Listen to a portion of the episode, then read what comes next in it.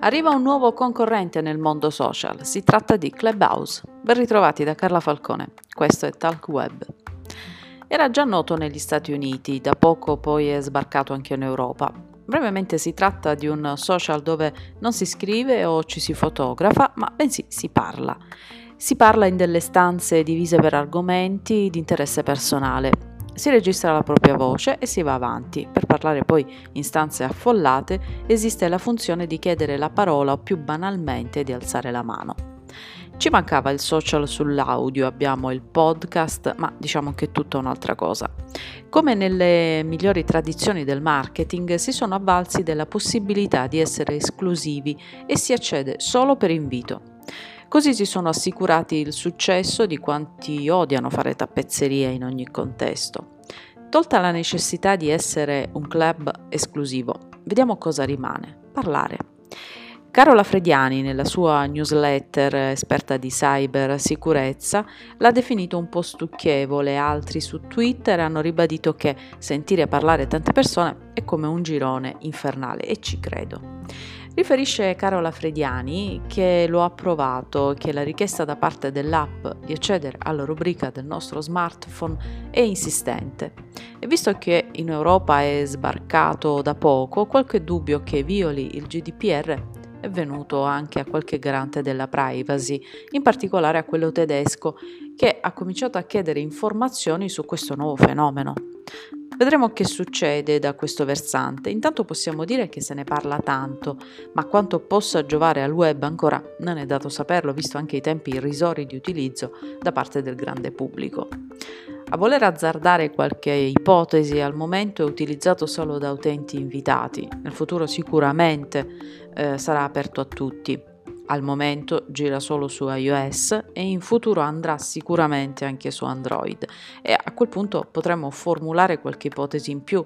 Android arriva praticamente al grande pubblico, mentre gli utenti iOS sono in numero minore. Quando il fenomeno non sarà più tale, Vedremo che posto potrà occupare nell'affollato mondo dei social che non è che stia vivendo uh, un momento fulgido.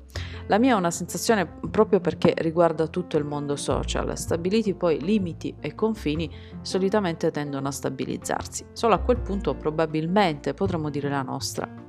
In questo momento è la novità anche se mi ricorda molto le chat di gruppo che giravano nel Giurassico su Messenger, per dirne una, nei primi anni del 2000 ti collegavi all'account MSN e poi parlavi.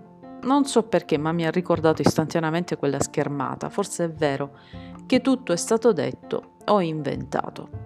Passiamo ad altre notizie. Scrive il New York Post che il CEO di Parler, John Metz, è stato licenziato poiché la rete di social media conservatori rimane offline da quando, da quando è stata proprio rimossa dai server di Amazon.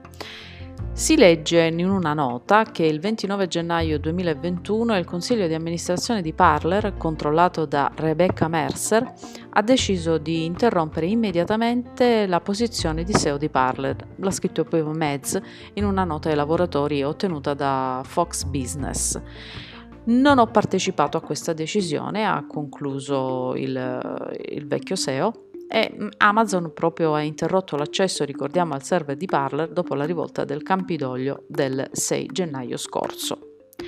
Un'altra notizia interessante, parliamo di cavi, cavi sottomarini che uniscono. Google, insieme al suo partner Subcom, ha annunciato che il cavo sottomarino Dunat, spero di averlo pronunciato bene, che unisce la Virginia, Virginia Beach fino alla costa atlantica francese, è operativo Google ha annunciato per la prima volta questo progetto nel 2018 che prende il nome dal primo vincitore del premio Nobel per la pace e fondatore della Croce Rossa, proprio Henry Dunant.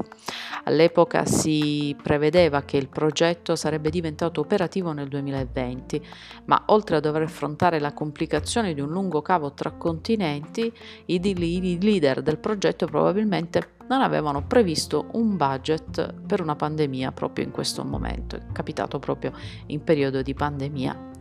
Il cavo di quasi 4.000 miglia ha una capacità totale di 250 terabyte al secondo, Ho abbastanza per trasmettere, come dicono da Google, l'intera biblioteca del congresso digitalizzata tre volte al secondo. È tutto, alla prossima!